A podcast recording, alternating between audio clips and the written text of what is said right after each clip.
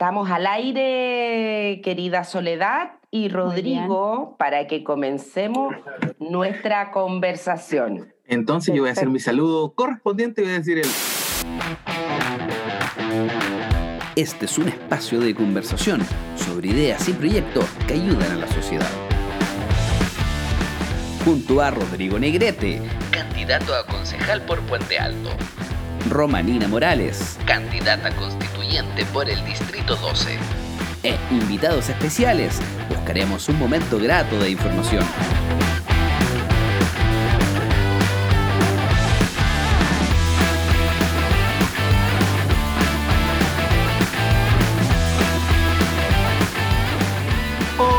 Hola. Ahí vamos a explicar por qué ese hola tan eterno y enérgico que hay. Es una talla de campaña que tuvimos por la Roma y quedó su saludo. Así que, hola. Bueno, para los que se están incorporando a la conversación, hoy vamos a hablar sobre salud en tiempos de pandemia. Un tema muy poco polémico, la verdad. No tiene ninguna ramificación este tema. Tenemos una invitada de renombre. Yo me siento agradecido porque haya aceptado la invitación. Las gestiones las hizo mi compañera, así que tampoco me voy a llevar las flores de esa invitación. Mi compañera Romanina, por favor, preséntate. Y, por favor, presenta a nuestra invitada. ¿Y por qué no te presentas primero tú, Rodrigo? Me están acostumbrado a tirármela. Bueno, mi nombre es Rodrigo Negrete y soy candidato a concejal por Puente Alto. Voy por la Juventud Socialista en esta comuna. Es mi primer proceso, estoy con todas las ganas, así que... Y vengo también con toda la energía, ideas de querer hacer un cambio en nuestra comuna y ser un aporte real. Hola, Rodrigo, muy buenos días, ¿cómo estás?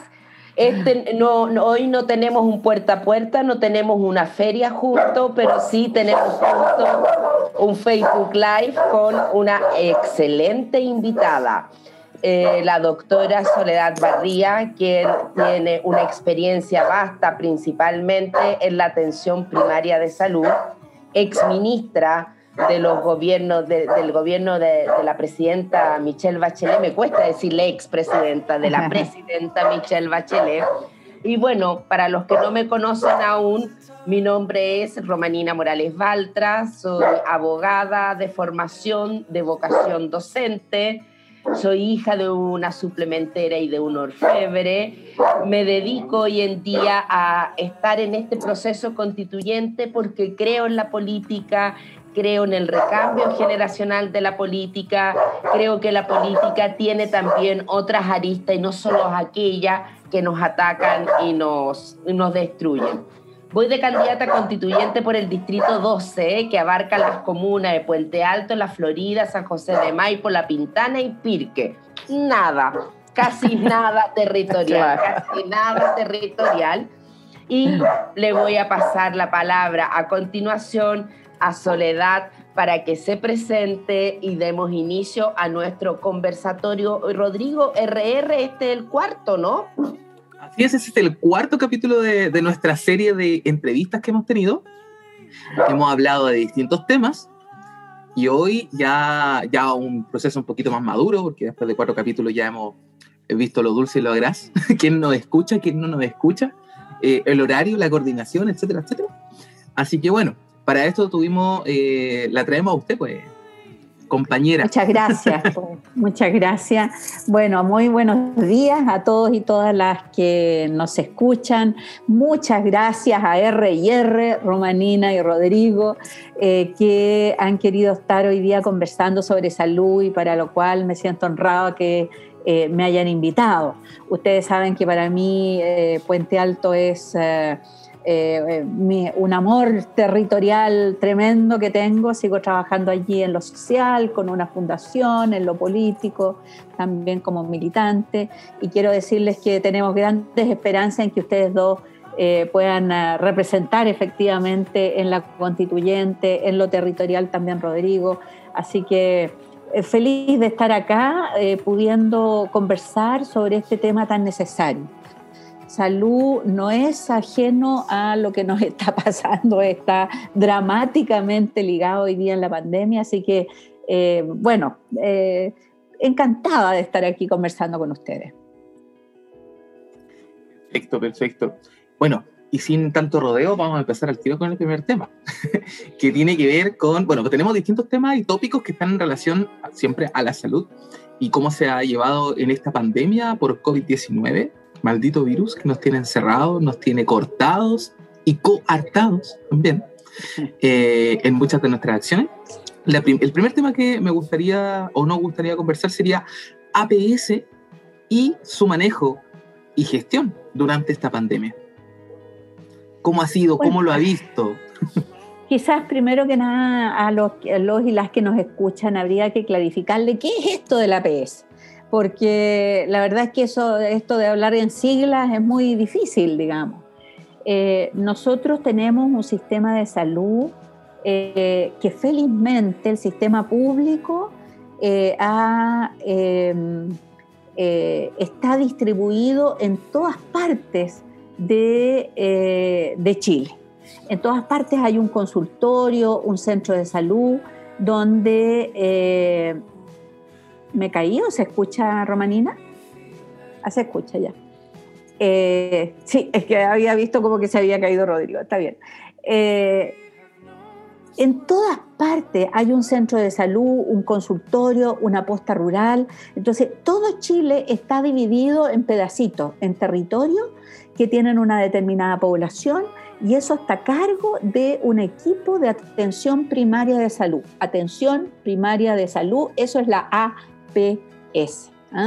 APS, entonces, es la atención primaria, que es el primer acercamiento al sistema de salud público, pero es también el equipo de salud que tiene a cargo la población de ese respectivo territorio. Y esto es súper importante porque se ha visto en la pandemia cómo se crece, ¿no? Cuando decimos, oye, qué bien se ha vacunado, ¿quiénes son los que vacunan?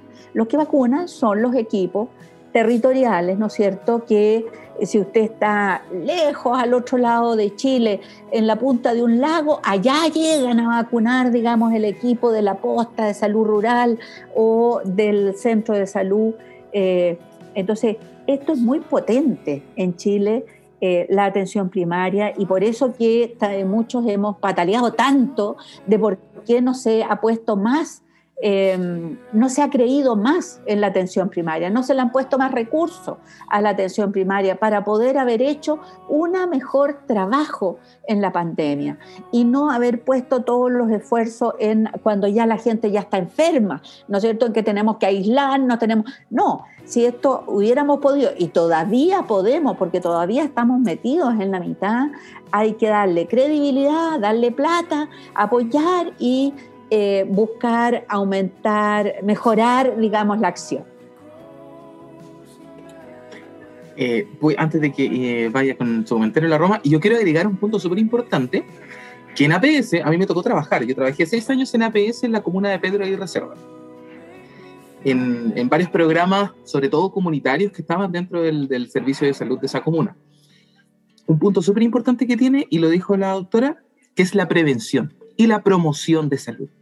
La promoción de salud es un tema que para quizá la población que no está relacionada con el tema de salud dice, pero ¿qué es la promoción de salud? Al tiro se van a la prevención específica. Y el equipo de APS, yo me saco el sombrero porque me acuerdo de mis compañeros, hoy todavía tengo contacto con ellos, están en terreno, están exponiéndose, están ahí, es su trabajo, sí, totalmente, pero hay una vocación que es incuestionable de todo el personal que trabaja en APS, Atención Pública de Salud. Y bueno, estos son los pilares, que son la prevención y la promoción. Después el tratamiento también está, en algunos casos, dentro de la APS, pero los principales son la prevención y la promoción. Entonces, eso es un punto que no podemos dejar pasar, que el gobierno no puso las chauchas en esos temas.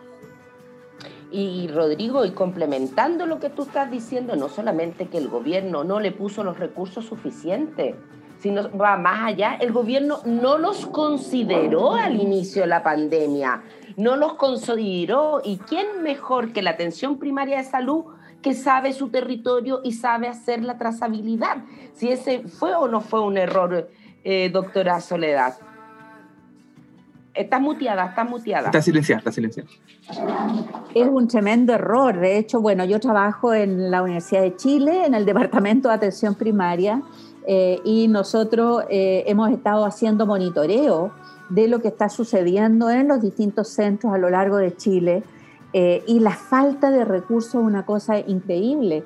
En la semana pasada, en el 80% de los centros eran los propios trabajadores los que ponían en parte los recursos para hacer la trazabilidad, ya sea el teléfono, ya sea la línea telefónica, el computador, y no los centros porque no tienen los recursos. Entonces, la verdad es que creo que hemos desperdiciado, y esto lo estamos pagando muy duro, 32.000 fallecidos, amigas y amigos, 32.000 R&R. Es una cosa dolorosa, tremenda, tremenda. Y aquí es donde el concepto de salud, como muy bien dice Rodrigo, es muy importante, porque cuando llega la pandemia, todo se pone, ¿no es cierto?, en la cosa de para cuando la gente se enferme. ¿Dónde lo vamos a hospitalizar? Está bien, eso hay que tener los espacios para la hospitalización. Nadie dice lo contrario. Pero lo que tenemos que tratar es que la gente no se contagie. Y aquí hay un elemento muy importante, porque salud no está alejado de las otras políticas sociales. Y esto se ha visto en la pandemia de manera dolorosa. Cuando decían en abril del año pasado, hay que quedarse en la casa, ¿quiénes eran los que podían quedarse en la casa? ¿Quiénes eran los que podían aislarse? Entonces aquí es donde la desigualdad, amigos y amigas, es una cosa horrorosa, es una cosa tan dolorosa.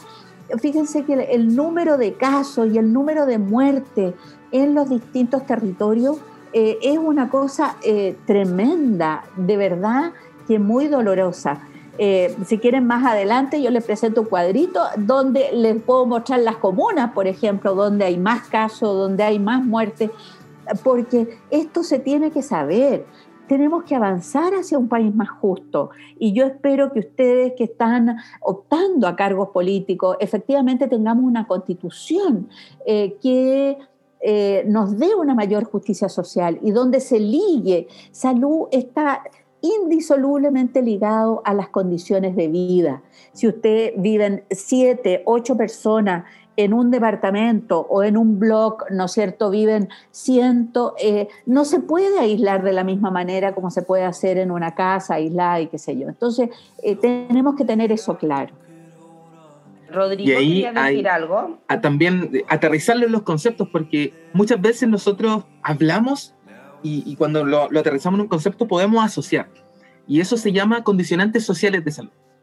Los condicionantes sociales de salud tienen que ver con todo, todo, pero básicamente así como definiéndolo bien sería la forma en que vive una persona en su círculo determina cuál va a ser su situación de salud. Esto se ve súper claro en situaciones de discapacidad, para que la gente lo vaya entendiendo. Una persona en situación de discapacidad puede tener un mayor grado de discapacidad o un menor grado, dependiendo de cómo estén los accesos en el lugar donde esa persona vive. Eso es un ejemplo tangible que podemos decir, así afectan las condicionantes sociales. Hoy, en la pandemia, y que hay algunas organizaciones que le están denominando sindemia, porque también están entendiendo que los condicionantes sociales de salud son un determinante. Los determinantes sociales, no condicionantes, determinantes sociales de salud son una condición importante. Se está viendo, o sea, como lo dice la doctora, una persona o una familia que viven 10 personas en una casa va a ser súper complicado hacer un aislamiento, considerando que probablemente algún integrante de esa familia deba trabajar para parar la olla. Entonces, qué complejo estar en una condición de hacinamiento, estar en una condición de no poder salir a trabajar, pero si no salgo a trabajar, además de que me puedo morir por el virus, me puedo morir de hambre. ¡Qué fuerte decirlo! No, ¿no? Y más encima, lo más indignante de todo fue cuando el ministro dice que no tenía la menor idea que en Chile existía esta pobreza y este hacinamiento. O sea, realmente yo siempre he dicho, cuando uno tiene los pies en el terreno, la cabeza piensa un poco mejor. Realmente eso es tener una desconexión real con el Chile actual. Y como dice la doctora Soledad Barría, si uno va a ver el mapeo, donde fue el mayor nivel y densidad de contagio, son las comunas precisamente más pobres y donde no pudieron hacer cuarentena ni aislamiento porque viven del día a día. Yo no sé si esto el gobierno lo entiende, de que hay personas que no tienen contrato de trabajo, no tienen previsión social y que viven, por ejemplo, en la feria. Los coleros viven de lo que vendan en ese día y así es como pueden subir. Y lo otro, ojo, me estoy dando cuenta, volvieron a surgir las ollas comunes. Y cuando vuelven a surgir las ollas comunes, hay un indicador. La gente está pasando hambre. Muchas veces la gente o las organizaciones romantizan el hecho de las ollas comunes.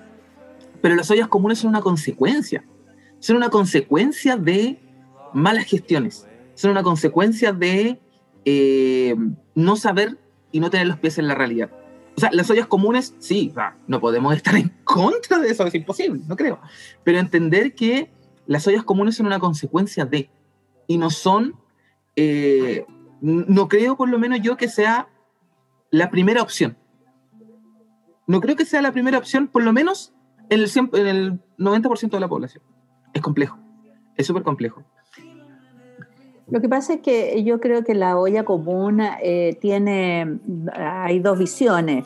En primer lugar, surge por una necesidad y es un síntoma, ¿no es cierto?, de la necesidad que está viviendo nuestro pueblo. Pero por otra parte es una maravillosa expresión de solidaridad comunitaria y de organización comunitaria. Entonces, no es romantizarla, sino que es valorar lo que tiene nuestra gente, de que frente a una adversidad como la que se ha estado viviendo desde hace más de un año ya, con un gobierno que no entiende sencillamente que la gente necesita recursos y no con la letra chica, ¿no es cierto?, sino que efectivamente para poder quedarse en la casa se hubiera necesitado el año pasado haber entregado una renta básica universal y probablemente hoy día estaríamos en otro escenario, ¿no? No se prolongaría y se prolongaría esta situación tremenda. Entonces, frente a esa necesidad, también hay que valorar la capacidad de respuesta comunitaria, la capacidad de reacción de nuestra gente, que es popular, que efectivamente es capaz de ir a preparar comida, de hacer la gestión para conseguirse los recursos, ¿no es cierto?, para cocinar. Muchas ollas comunes que yo conozco entregan 100, 150 raciones los días que están abiertos, que es una cantidad impresionante. Entonces, eso nos habla efectivamente del grado de necesidad de nuestra gente en los barrios. Y yo creo que es ahí donde tenemos mucho que aprender de la gente que trabaja en esas ollas comunes, que se saca la mugre, ¿no es cierto?, para conseguirse en la feria la última lechuga que quedó o para poder hacer funcionar esto. Por supuesto que el ideal sería que no las hubiéramos requerido, pero para eso probablemente habríamos tenido que tener otro gobierno y no este gobierno, ¿no es cierto?, que ha sido incapaz de entender que esto no es solo un virus, sino que esto se liga a lo que es la vida de la gente. Oigan, les quiero comentar algo. Estamos siendo un boom en redes sociales y nuestros auditores nos están escribiendo. Entonces, creo necesario leer algunos comentarios. Ya los voy a leer para que sentamos. Evelyn Pino. Tremendo equipo, la doctora Soledad Barría, mi candidato a concejal Rodrigo y mi candidata a constituyente Romanina. Mire, la compañera Paulina Soriano nos hace una pregunta. Una buena pregunta. ¿Debieran ser los valores y estructuras de un nuevo sistema de salud en una nueva constitución? Ahí vamos a responder. Y aquí sí quiero leer un mensaje que es de Lorena Medina Poblete, que trabaja en atención primaria de salud. Yo la conozco personalmente, si no mal recuerdo, ella es de Los Ángeles, hizo una pasantía en la Escuela de Salud Pública de Granada. Ajá. Y dice... La andaluza. La escuela andaluza, efectivamente. Claramente el sector más acomodado de Chile no tienen idea de la realidad del mayor porcentaje de nuestra población. No, son mundos opuestos, accesos distintos, oportunidades distintas, recursos distintos y cada vez con más distancia. Álvaro Vergara nos dice, ojo, las ollas comunes han estado durante muchos inviernos. Hoy se visualizan más por la pandemia, pero siempre han estado presentes, posiblemente antes más escondida o la gente la miraba y pasaba por el lado. Y tenemos muchos más comentarios de varias personas más y, por supuesto, pusimos hashtag a nuestra publicidad, hashtag Paula Presidenta. Ajá, muy bien, muy bien. Estamos todos alineados en esa parada. Oye, a propósito, disculpa, a propósito que leí lo de la Lorena Medina, hay un tema que a mí me está preocupando mucho. Yo generalmente trabajé 25 años en la administración pública, cargos de jefatura, etcétera, y me preocupa la salud, no solamente física, sino que también la salud mental de nuestros funcionarias y funcionarios de la atención primaria. Y sumado a ello, que también la ciudadanía ha sido agresiva. Han sido, en Chillán el otro día, recordemos que los pacientes le pegaron al doctor, al paramédico, a la enfermera, a la secretaria, le pegaron a todo el mundo. Entonces, ¿cómo podemos nosotros como sociedad, como equipo, como comunidad poder contener eso? ¿Entendés? Esto nos da claramente el pie al siguiente tema. Todos los temas están hilados. Hablamos primero de APS, contextualizamos en qué se desempeña la APS y ahora vamos a hablar claramente de los funcionarios. El rol clave que han jugado los funcionarios en esta pandemia, el personal de salud en todos sus niveles ha tenido, o sea, claramente yo creo que no bastan los aplausos porque de verdad que ha sido tremendo. Tengo conocidos y amigos que están con un nivel de estrés que es aberrante. O sea, los pobres y las pobres no sé qué más está esperando la gente también para reaccionar. O sea, el esfuerzo de ellos está siendo loable. Y además de eso, nos encontramos con esto que dice la Roma, que es la agresividad. Pero esta agresividad creo que básicamente la canalizan a través de este funcionario que le pegaron. Pero tiene que ver con una rabia quizá un poquito más orgánica de cómo estamos viviendo. Sí, yo creo que hay un tema global que no es solo de salud, como bien señalan ustedes, que tiene que ver con el nivel de agresividad general que tenemos en nuestra sociedad. Y esto también tiene que ver con esta sensación de injusticia. Yo creo que está ligado la rabia a la sensación de injusticia, de que me tratan mal.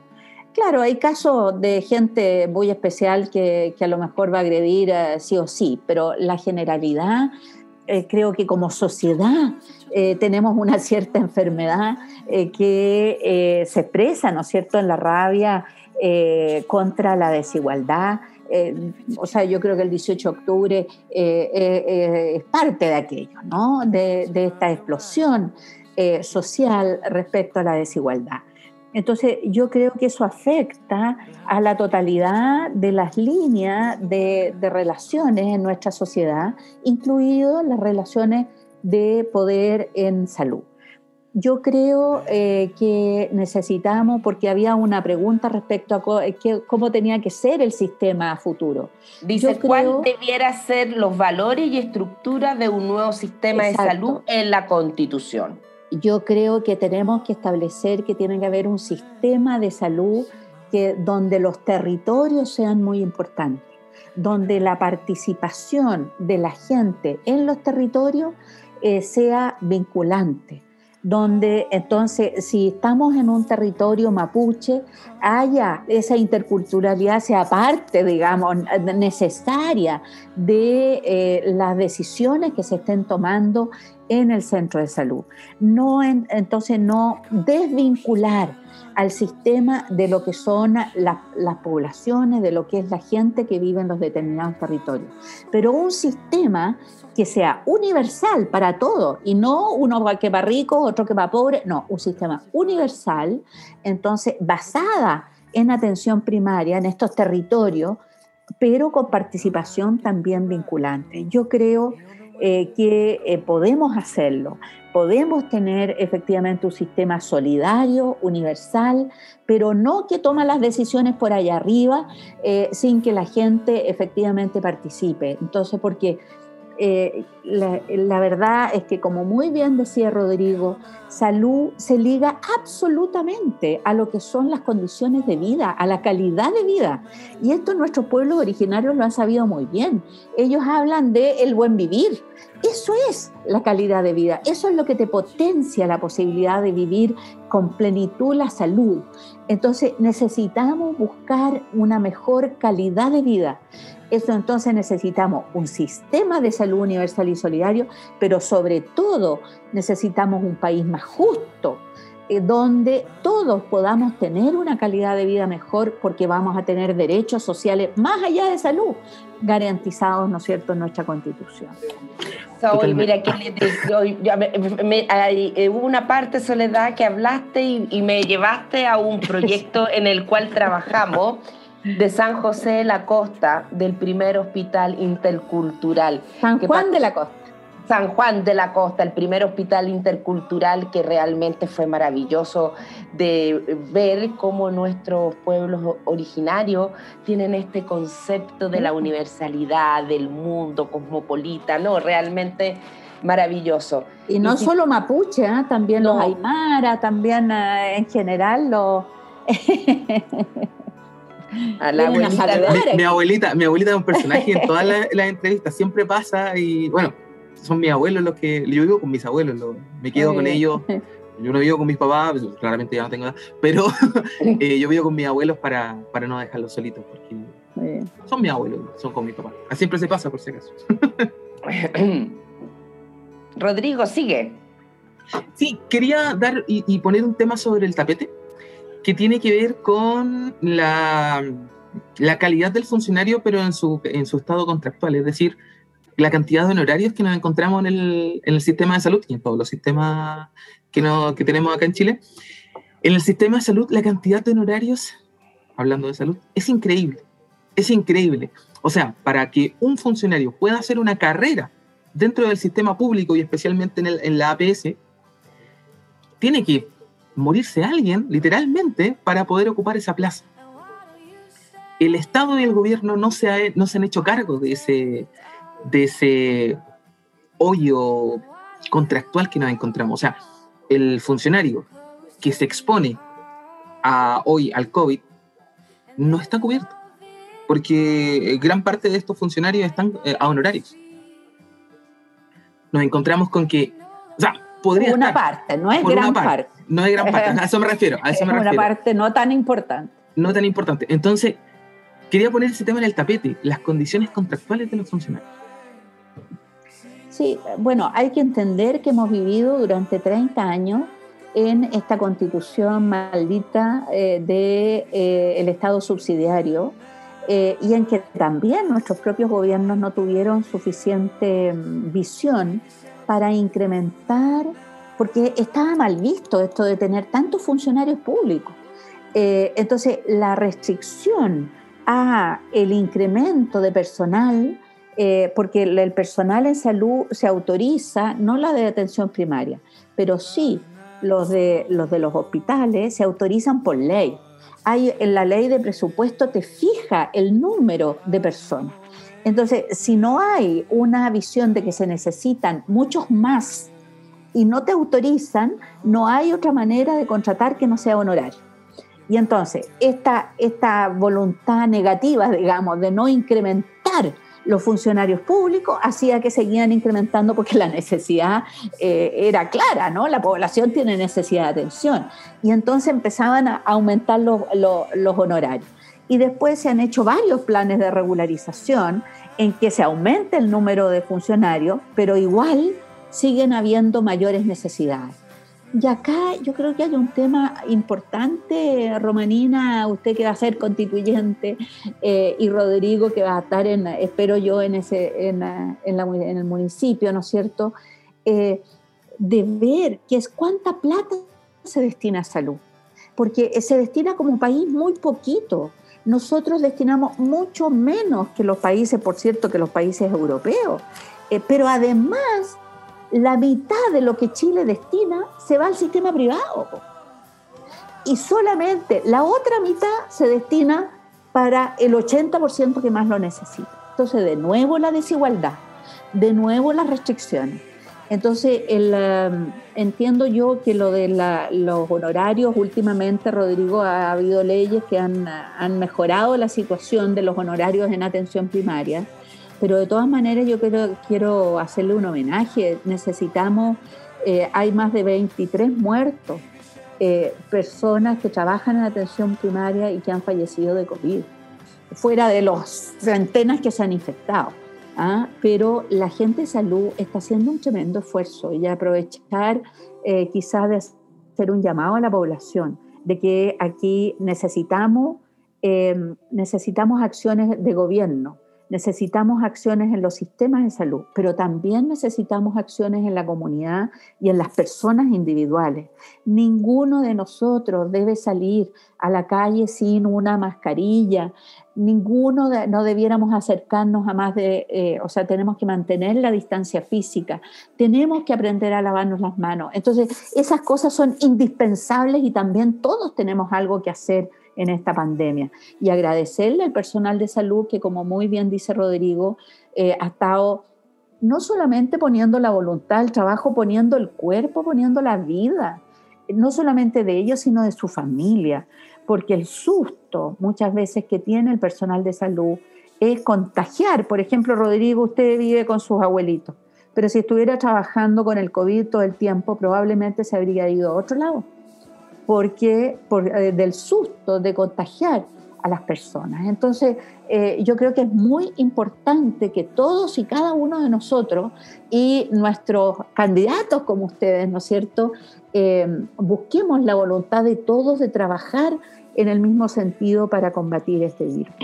Yo también me sumo a sus palabras, doctora, y Rodrigo, de hacer un llamado a la ciudadanía, a los vecinos, a las vecinas, de que seamos, por favor, prudentes, que nos cuidemos, que no salgamos a la calle si no es necesario, que, ¿cómo le dicen los argentinos al tapaboca? Barbilla, ¿no? Hay un meme. Mira, hay lo que es la comunicación cuando es efectiva. Sale una mujer y queda mirando. Mirá, usa barbija. Y el hombre estaba sin barbija. Dijo, ¿y por qué? ¿Vos sabes lo que pasa cuando no usas barbija? Cuando te dé el COVID, el celular se lo pasan a tu señora. Y él ahí inmediatamente se pone la barbija. Le pasan el celular a la señora y ahí se empezó a cuidar. Pero yo soy bien prudente también porque mis padres son adultos mayores en el cuidado, en el lavado de manos, en la cartera uso como 7, alcohol gel, de todo. Me voy cambiando de forma permanente. Ya yo tengo la segunda vacuna. Bien. Yo también, porque soy más viejita. ¿Y tú, Rodrigo? No, yo tengo la segunda dosis porque soy hipertenso. Soy hipertenso, tengo hipertensión esencial, así que... Eres muy joven. Sí. Bueno, eso pasa. Y vamos a hablar un poquito de este tema porque justo aprovechemos de tocarlo. Hay dos temas que no están en la pauta que me gustaría agregar. ¿Cuál? Uno es precisamente son los hábitos de vida. Yo soy hipertenso porque en algún momento de mi vida fui obeso mórbido, cuando era chico. Obesos mórbidos, o sea... tengo un par de fotos por ahí que les puedo mostrar y sí, o sea, yo siempre me autotiro la talla, mi mamá no me sacaba de la mano, me sacaba boteando Claro, hoy día ya la tiro, pero efectivamente hoy, ya con 30 años, yo soy una persona muy activa, entreno toda la semana, soy un profesional del área de la actividad física, pero aún así no pude dar vuelta el partido, por así decirlo. Soy hipertenso, estoy medicado, tomo losartán cada 12 horas para mantener la presión, y debo sí o sí mantener el entrenamiento para también mantener los niveles de presión estables y que no pueda tener alguna consecuencia orgánica más adelante. Ahora, ¿cómo influye otro concepto epidémico que se está ocupando hoy en día, que es la obesidad en Chile, versus el sedentarismo que nos ocurre producto del encierro y las consecuencias directas que tiene en el disparo de citoquinas que hay producto del COVID? Cómo una cosa influye directamente en la otra, y nuevamente nos vamos a que no es solo COVID, sino que tiene que ver un espectro más grande de la visión. Desde mi profesión les puedo decir que efectivamente hay factores protectores, producto del ejercicio, y principalmente del ejercicio aeróbico, versus el de fuerza, que son como las dos grandes temáticas. Hay más, pero son las dos más grandes. Hay factores protectores del ejercicio aeróbico, sobre todo de alta intensidad, que nos vamos a encontrar contra el COVID. Lo que no quiere decir que no te vaya a dar. Eso es súper, quiero dejarlo súper claro. Porque es que es como la vacuna. Exacto, exacto. Son factores protectores. ¿Qué significa esto? Te puede dar, quizá las probabilidades sean menores de que sea más intenso o de que sea un cuadro más grave. Puede ser un cuadro grave, a pesar de tener una persona muy entrenada, totalmente. Totalmente, o sea, una cosa no quita la otra. Sí, nosotros tenemos que ver y ocupar las alternativas para estar lo más protegido posible. O sea, distancia social, lavado de manos, mascarilla, barbijo, como estábamos diciéndole. Y además de eso, mantener un estilo de vida saludable. Pero ojo que el estilo de vida saludable no es solamente el moverse y hacer ejercicio. Tiene que ver con la calidad del sueño, tiene que ver con el estrés, tanto laboral como familiar y personal. Tiene que ver con el movimiento, como ya lo dije. Tiene que ver con cómo como, tiene que ver con qué como. O sea, Rodrigo, pero ahí volvemos a las desigualdades. Ahí quería llegar. Volvemos a las desigualdades. Entonces ahí la Romanina es la que nos tiene que llevar a un país más justo. Para un Estado social de derecho, participativo, plurinacional, por supuesto, y democrático. Es la esencia de que debe tener nuestro pacto social de aquí a lo menos 40 años más que nos rijan como país, y sentar las bases y los cimientos precisamente para un Chile más justo, más solidario, porque el individualismo también está muy marcado. En Chile el individualismo, cuando la presidenta Bachelet propuso aumentar la cotización bipartita para el sistema solidario, la oposición fue brutal. ¿Cómo voy a compartir mis ingresos con otro que nunca trabaja? Unas cosas de que ese concepto hay que trabajarlo, porque lamentablemente esta sociedad neoliberal caló profundamente en la sociedad chilena, sí. Profundamente calado. Y eso es lamentable, porque qué más lindo cuando existe la solidaridad de uno, apoyarse al otro, el trabajo en equipo, y sobre todo eso también se ve mucho en la atención primaria de salud. El trabajo en equipo que tienen que hacer precisamente por la escasez de recursos. Tienen que tener un fuerte trabajo en equipo. Pero no es solo por la escasez de recursos, Romanina, también porque en salud se ve la necesidad de abordar la realidad desde distintas perspectivas.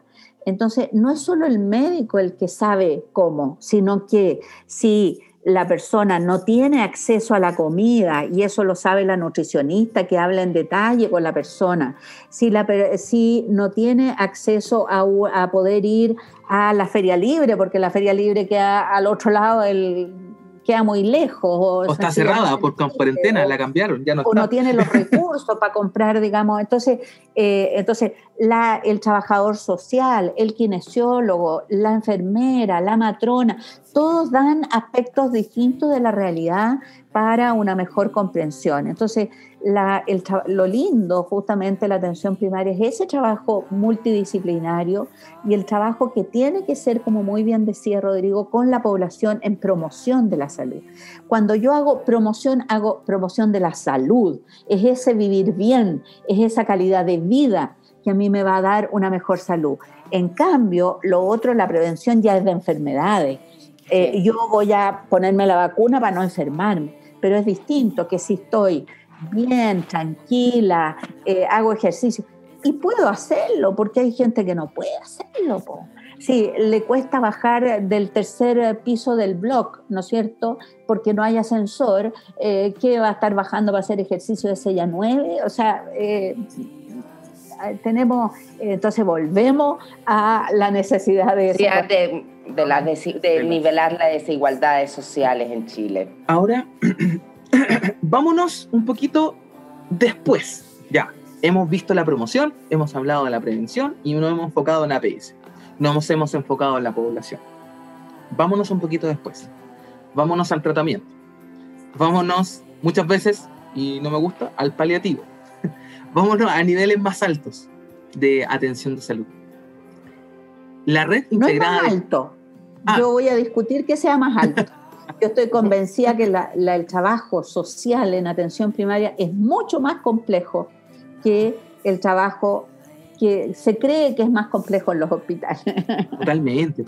El trabajo en territorio y la interacción diaria cambia. Pero quiero escuchar su opinión sobre cómo ha sido este tema de la red integrada de camas, cómo lo ha manejado el gobierno, el porcentaje de ocupación y inmediatamente nos vamos a mover al siguiente tema. Entonces voy a poner dos temas grandes, que sería la red integrada de camas y sería la efectividad de las cuarentenas y la trazabilidad. Sí, sobre todo, doctora, para que la población entienda cuando en las noticias dicen que han 34 camas. La comunicación es bastante mala del gobierno, deja de decirte, muy mala la comunicación. Entonces, ¿son 34 camas dónde? En Santiago, a nivel nacional, son las 33 camas para los 34 últimos que llegan, de que tengan que decidir quién sí, quién no. O sea, ¿qué significa eso? Perfecto. Bueno, primero esto del manejo centralizado de camas, que se llama. Hay que decir que el sistema público es un sistema que opera en conjunto. Así como la atención primaria, aunque sea municipal, va a derivar, va a mandar a un paciente que está grave a un hospital público. Eso, o sea, se funciona en red, que se llama. Se funciona con un mismo objetivo, que es la salud de la población. Habitualmente el sistema público siempre ha funcionado así. La diferencia ahora es que le sumaron las camas privadas de intensivo, no todas, las de intensivo, para que funcionaran en conjunto con las del sistema público. Entonces, las camas privadas de unidades de cuidado intensivo las manejan coordinadamente entre el sistema público y el sistema privado, en esto que se llama el sistema integrado de camas, que no es de todas las camas. En Chile tenemos aproximadamente 35.000 camas, de las cuales menos de un tercio son privadas, la mayoría son públicas, ¿eh? Entonces, pero es bueno que funcionen juntos. Cuando uno dice queremos un sistema de salud universal, justamente queremos un sistema de salud que no haga diferencia entre si yo soy de un ISAPRE o soy del FONASA para acceder a esas camas de intensivo. Voy a tener la misma posibilidad. Entonces, eso es lo que uno quiere en un sistema de salud, que sea integrado, que efectivamente le responda tanto a la persona FONASA como a la persona ISAPRE de la misma manera y no haya algunos con algún privilegio. Entonces, eso yo creo que fue un buen manejo del gobierno, de haber instaurado a lo menos esta cosa común entre las camas de intensivo, que son las camas más difíciles, ¿no? Y donde efectivamente nos aprieta el zapato gravemente. Y ahí hay que decir que el 95, el 96% de ocupación de las camas es una ocupación completa, total.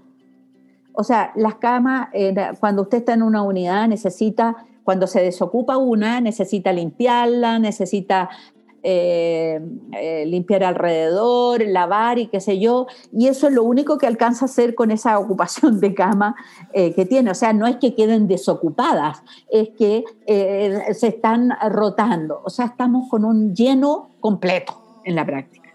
Ahora, este lleno completo es peligroso porque... efectivamente, y ustedes lo han visto, el gobierno ha buscado ir aumentando. Fíjense que cuando partimos la pandemia, habían más o menos 1.000 camas de intensivo. Vamos en 4.200. O sea, se han multiplicado por 4,2 y todavía, si es que no ponemos los esfuerzos en la trazabilidad, en cerrar la llave de los contagios, vamos a seguir creciendo. Entonces, esta es la locura.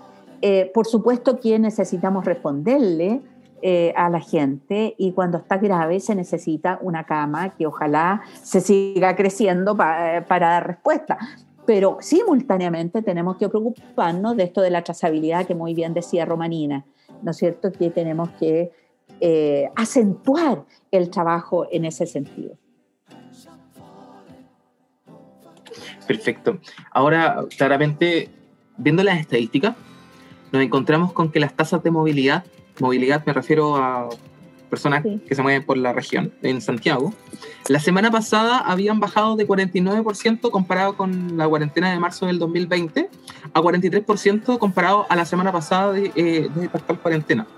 Lamentablemente, ayer o antes de ayer, de nuevo aparecieron estos resultados y ahora estamos iguales o peores, o sea, nos estamos moviendo más. Ah. Y ahí la pregunta viene... de pelo grullo, porque cae ahí y nos encontramos y decimos, ¿qué tan efectivas están siendo las cuarentenas en cuanto a la movilidad? ¿A qué personas se están deteniendo la movilidad? ¿Están siendo bien enfocadas? Y ahí nos tenemos que dar, creo que muchas veces la pregunta, ¿cuánto es la efectividad de la cuarentena versus la cantidad de camas ocupadas? Versus las gestiones que puede encontrar el gobierno para aumentar o la trazabilidad o la cantidad de camas disponibles. Ahora también tenemos que ver cómo se está moviendo esa cantidad de camas disponibles, porque aumentaron el número de camas o porque disminuyó el uso tanto por egreso o por muerte. Entonces, y el nivel de contagios también hay exacto. que evaluar el nivel de contagios. En un momento determinado estábamos casi llegando a los 10.000. Entonces, y ahí... ¿Cómo se determina una cuarentena desde el punto de vista gestión de salud?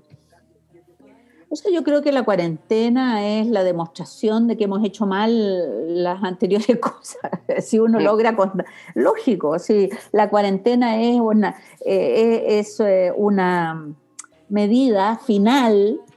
que uno, yo me imagino, que uno no quisiera que se aplicara ni la comunidad ni tampoco las autoridades, porque no solamente afecta tampoco a salud, sino que afecta a toda la economía y esto que estamos hablando. O sea, es un problema global decretar una cuarentena.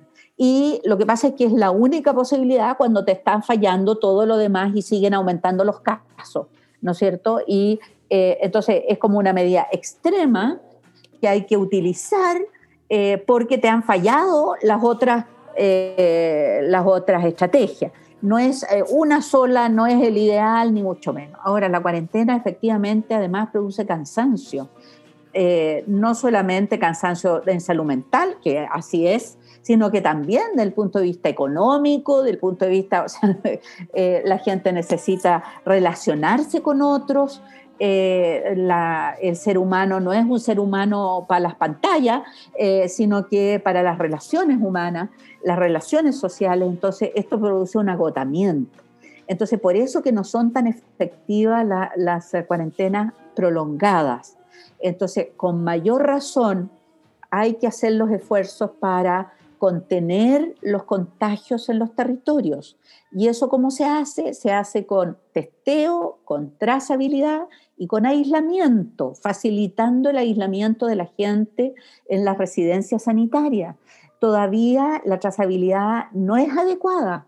Necesitamos que cuando una persona, y necesitamos que haya más campañas para comentarle a la gente que si usted está con sintomatología, se demora 2 días en ir a consultar y se demoran 3 días en darle el resultado, durante esos 5 días usted estuvo contagiando. Y toda la gente con la cual se juntó esos 5 días, usted debiera decirlo para poder avisarle a esas personas que hay alguien con quien estuvo que está contagiado. Y parar ahí, entonces pedirle que se aísle también para parar esa cadena de contagio. Esto no es mágico, esto se contagia de persona a persona. Y por lo tanto hay que cortar las cadenas de transmisión del virus. Esa es la única posibilidad que tenemos.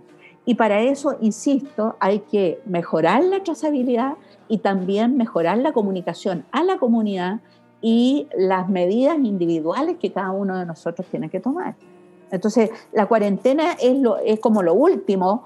Ya lo hizo todo mal. El salvataje, digamos. ¿No es cierto? De salvataje. Ya, vamos, entonces paramos. Pero no hay que relajarse con eso. Es como con las vacunas.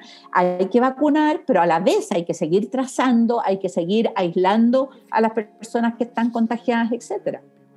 Bueno, de hecho, doctora, nosotros como estuvimos en terreno, en la campaña, cuando hacíamos feria puerta a puerta, cuando nos juntábamos con los vecinos en conversaciones, nosotros, por lo menos como responsabilidad social de candidato, nos hacíamos el PCR de forma preventiva, porque uno también es un vector de contagio si es que no sabes que estás contagiado. Entonces, eso lo tomamos como política con Rodrigo, de hacernos permanentemente el PCR y tenerlo negativo. Bueno, súper. Ahora, puntos importantes que me daba cuenta en la campaña en la calle, que la campaña, si bien ha parado, nosotros no nos hemos parado de mover, de hacer actividades, siempre virtual, cuidándonos de todo esto, era verme y encontrarnos con gente que no cree en el virus, gente que no cree en la vacuna, gente que andaba ni siquiera con la mascarilla abajo, porque ya por último ya la mascarilla la tienen acá, se la suben, no la tienen acá, se la suben. No, gente que anda en la calle sin mascarilla, de lleno. No se lava las manos, o sea, nos encontramos con no sé si una desinformación, sí, una desinformación importante, pero también acompañado de incredulidad. No sé cómo denominar ese factor, porque estamos viviendo la primera pandemia en tiempos modernos, en tiempos donde la globalización de la información es instantánea. O sea, lo que estamos compartiendo hoy día en este momento puede estar siendo escuchado al otro lado de Chile, al otro lado del mundo, y eso es la globalización de la información. Y estamos viviendo la primera pandemia así. Pero, ¿qué tan bueno y qué tan malo ha sido todo eso? Yo tengo cosas positivas y cosas negativas de la cuarentena, fíjate, y de la pandemia. Yo voy a empezar siempre por lo positivo. Lo positivo que logré entender que la salud es delicada y que estamos a un pichintún de la muerte si es que no tomamos las medidas necesarias del autocuidado. También tomé mucha conciencia.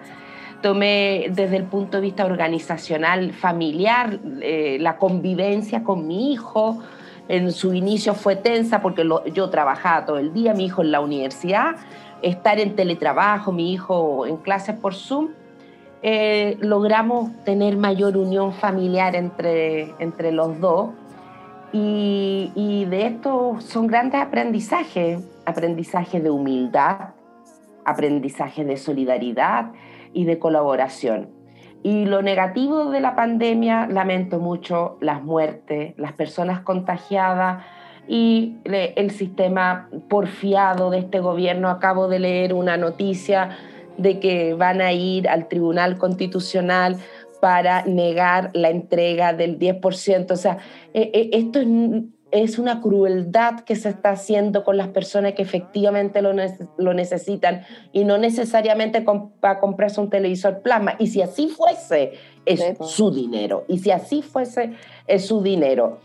Y lo negativo también de la pandemia, yo creo que tiene que ver el estrés, la salud mental. Yo creo que ahí también tenemos harto que hacer en el tema de la salud mental de todos los chilenos. Y para terminar, por lo menos por mi parte, hacer un llamado de que se respete, se proteja la atención primaria de salud, y que no necesariamente son los aplausos, sino que también mirarlos como unos héroes de este periodo de la pandemia, de su control, y mi profundo respeto a cada uno de ellos, y a su vez yo los capacito mucho en atención primaria de salud, un profundo respeto por la vocación de servicio público que tienen en la salud, y luchar en la nueva Constitución por una salud solidaria, universal y colectiva.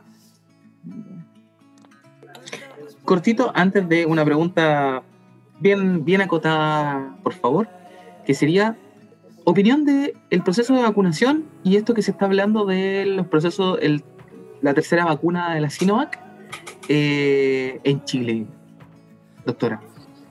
Bueno, hay que entender que este es un virus nuevo.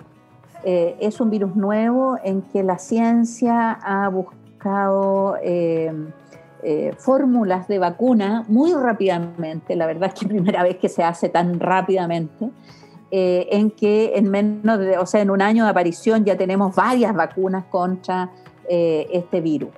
Pero cuando se aplica una vacuna, siempre tiene que pasar el tiempo para saber cuánto tiempo te va a dejar el recuerdo de la vacuna. Por ejemplo, la vacuna de la influenza. La vacuna de la influenza se pone todos los años. ¿Por qué se pone todos los años? Se pone todos los años porque el virus cambia, muta, ¿ah? Y el virus cambia y la inmunidad, las defensas que ha dejado en el cuerpo de las personas que se vacunaron, no es suficiente para proteger de la muerte, ¿ah? Por influenza. Por neumonía, por influenza.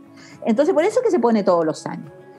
En esta vacuna no es que no sea efectiva, es efectiva.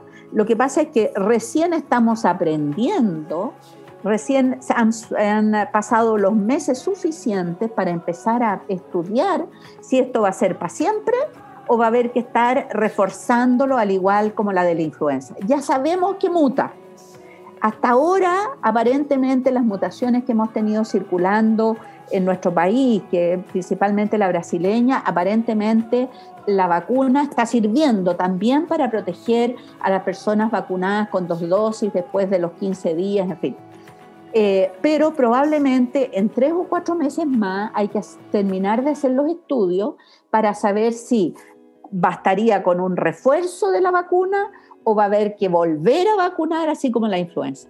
Es algo que vamos a ver a lo largo del tiempo que está pasando, Rodrigo. No es una solución así como mágica, sino que forma parte de los estudios que hay que ir haciendo y forma parte de la incertidumbre que estamos viviendo, porque no sabemos si las otras variantes, ¿no es cierto?, de la vacuna, la sudafricana u otra, si nuestra vacuna que se ha puesto, que es la Sinovac, que ha sido súper buena, la cual yo llamo a vacunarse, si va a poder seguir siendo efectiva a otras variantes que puedan aparecer, ¿eh? Entonces sí, hay que irlo viendo en el tiempo, cada cosa tiene su tiempo. A propósito también, en Cuba sacaron una vacuna que se llama Soberana. La Soberana, incluso salió con su propia música, como son. Está preciosa la música, sí, la vi por la música. Sí. Y además el nombre creativo, Soberana, como es Cuba. Sí. Sí, efectivamente.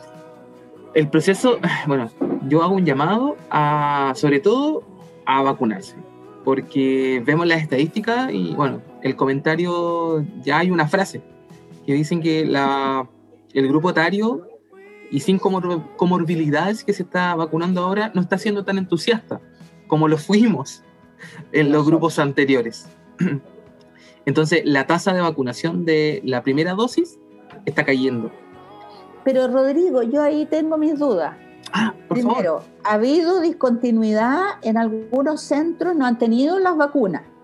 ese grupo etario trabaja, tiene que pedir permiso para ir, y si pide permiso para ir y no encuentra vacuna, o sea, manda a la punta del cerro. Entonces también, a lo mejor, lo que sirvió para edades mayores, hay que buscar, y en vez de decir los de 48 años, a lo mejor tiene que ser los mayores de 40, y que vayan los de 41, 42, los que puedan, porque efectivamente es un grupo de población más activo. Que otras, y que no tiene los tiempos de dedicación como teníamos a lo mejor la gente con mayor edad. Entonces yo creo que hay que buscar darle las facilidades también a esos grupos y no siempre empezar a echarle la culpa. Yo estoy aburrida de que a la gente se le eche la culpa por toda la cuestión que está pasando. O sea, es cierto que todos tenemos una responsabilidad, pero ojo, también tenemos que buscar darles las facilidades para que puedan efectivamente vacunarse.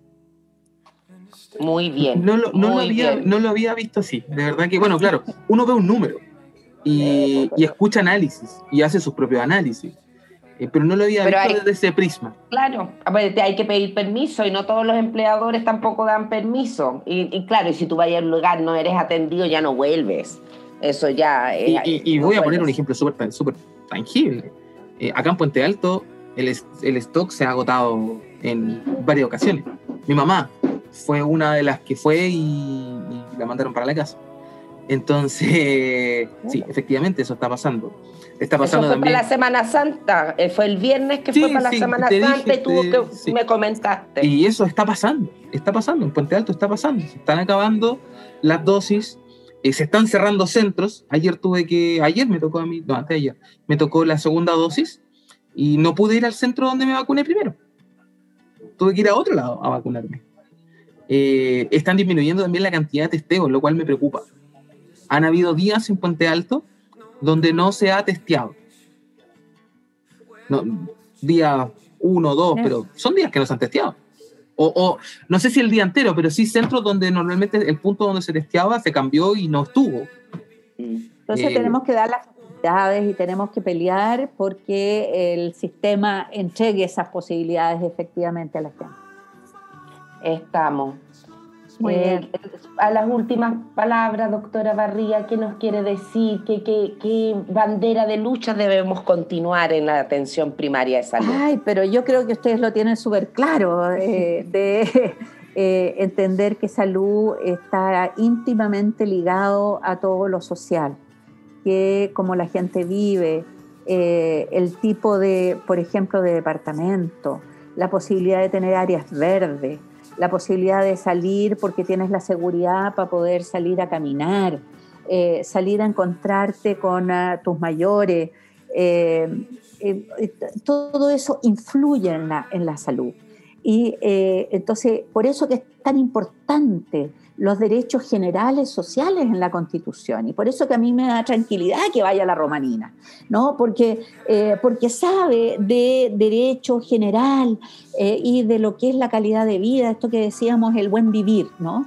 Pero además de eso, necesitamos un sistema de salud que sea universal, que sea para todos, que termine con estas desigualdades tan brutales al interior del sistema, porque tenemos muy escasos recursos.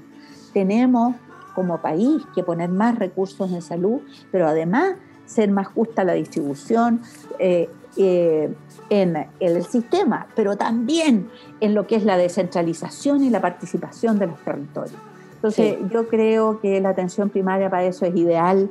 Se ha probado una estrategia útil, interesante. Lo hemos visto cuando hemos tenido terremotos, por ejemplo. Cuando hay un terremoto grande, ustedes no ven que haya habido grandes crisis sanitarias. ¿Por qué? Porque cada territorio está a cargo de un equipo de salud. Y a mí me tocó que en el último terremoto tremendo, donde estaban todos incomunicados, no había agua potable, había una vertiente, pero al lado la gente de salud le había puesto un letrerito: acuérdese por favor de hervir el agua. O sea, ese cuidado, ese hacerse cargo de las poblaciones es muy, muy importante. Yo creo que tenemos una estructura que no podemos desperdiciar, que en esta pandemia lo hemos notado, se ha notado más, que antiguamente lo hemos revalorizado. y yo los llamaría a ustedes como agentes sociales importantes a seguir teniéndolo claro hacia adelante y pelear por cada vez mejores condiciones de vida, más derechos sociales, ¿no es cierto?, y salud entre ellos. Pero una salud entendida amplia, no es una salud solo de la enfermedad, es de las condiciones de vida que estamos viviendo. Maravilloso. Rodrigo. Yo quiero agradecer porque ha sido tremenda la conversación, la verdad que la pasé excelente. Ayer tuve otra entrevista que también la pasé bien, entonces como que estamos en el momento donde las conversaciones se están volviendo muy interesantes, ya ha pasado harto tiempo de campaña. En algún momento, ¿te acuerdas, Romanina, que dijimos va a ser una campaña muy rápida? Y de un momento a otro nos encontramos con una campaña que no sabemos si termina o no termina. Entonces, hoy, claro, las posiciones que nos encontramos, porque la verdad que no sé si se vaya a votar el 15 y el 16 de mayo. No sé qué opina usted, doctora. No sabemos. De nuevo se puso el tema en el tapete. De nuevo está en el tapete. Así es. Entonces, claro, hoy día nos encontramos con un proceso totalmente distinto y la verdad que yo agradezco esto porque me sirve como persona para aprender, me sirve como político para aprender, y de verdad que yo le agradezco mucho, doctora, por la oportunidad de haber estado con nosotros y le agradezco también a Romanina también esta oportunidad, que son bonitas. A mí, yo soy un cabro nuevo, me sirve para que la gente me conozca también y me sirve principalmente, que lo que más valoro, aprender y seguir creciendo. Eso es lo que más valoro. RRs, nos vamos a despedir. ¿Nos despedimos con qué? Sí, perfecto. Voy a compartir un videíto que estuvimos conversando con Romanina. Que siempre que nos gusta despedirnos con algo emotivo para irnos en alto. Así es. Muy bien. Voy a compartir. Muchas gracias por la invitación.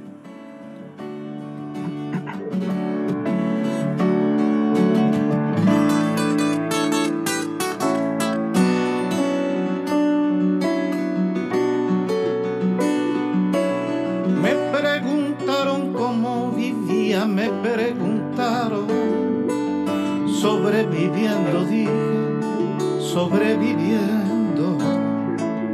Tengo un poema escrito más de 1000 veces,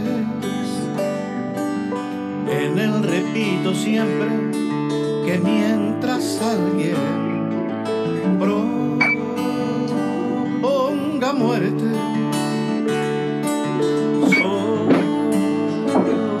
esta tierra y se fabriquen armas para la guerra, yo pisaré estos campos sobreviviendo,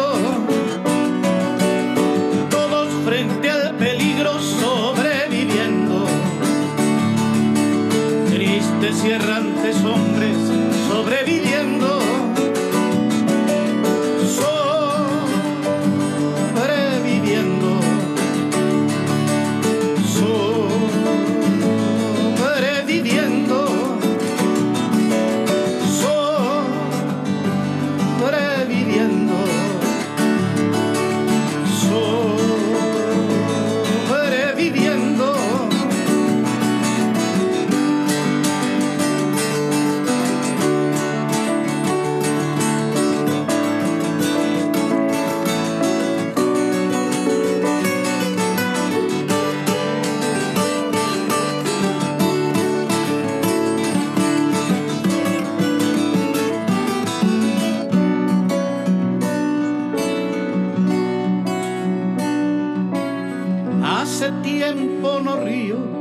Hace tiempo,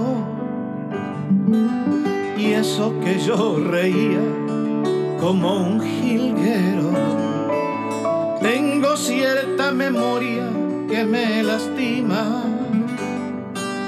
y no puedo olvidarme lo de Hiroshima.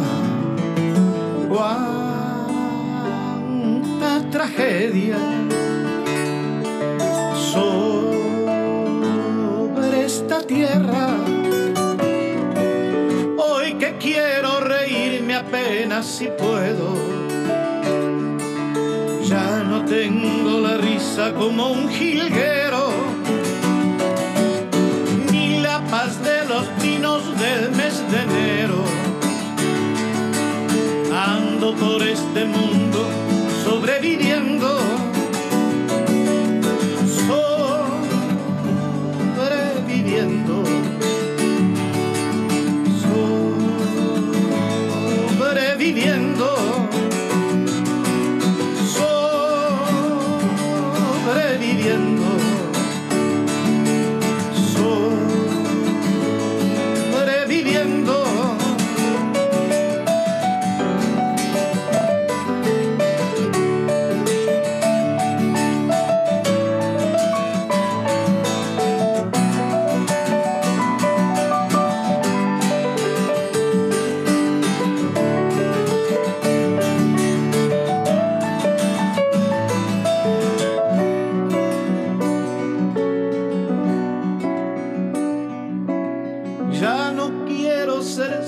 Sobreviviente,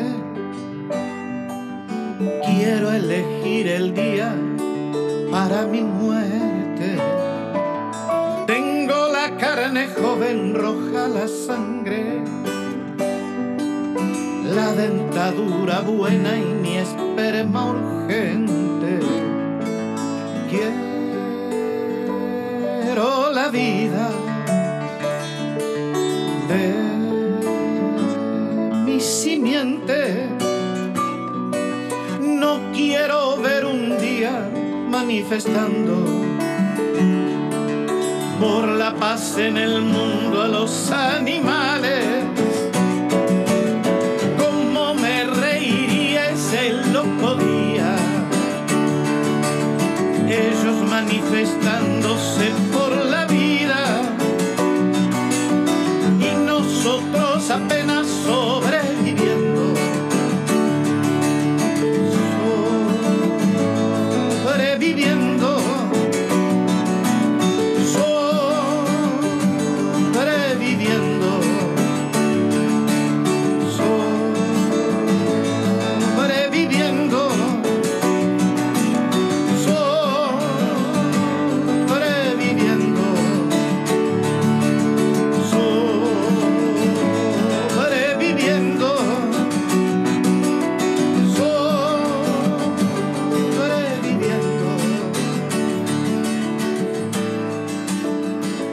Muchas gracias con esta bella canción de Víctor Heredia, Sobreviviendo.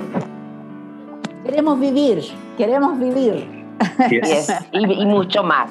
Un fuerte abrazo. Muchas gracias.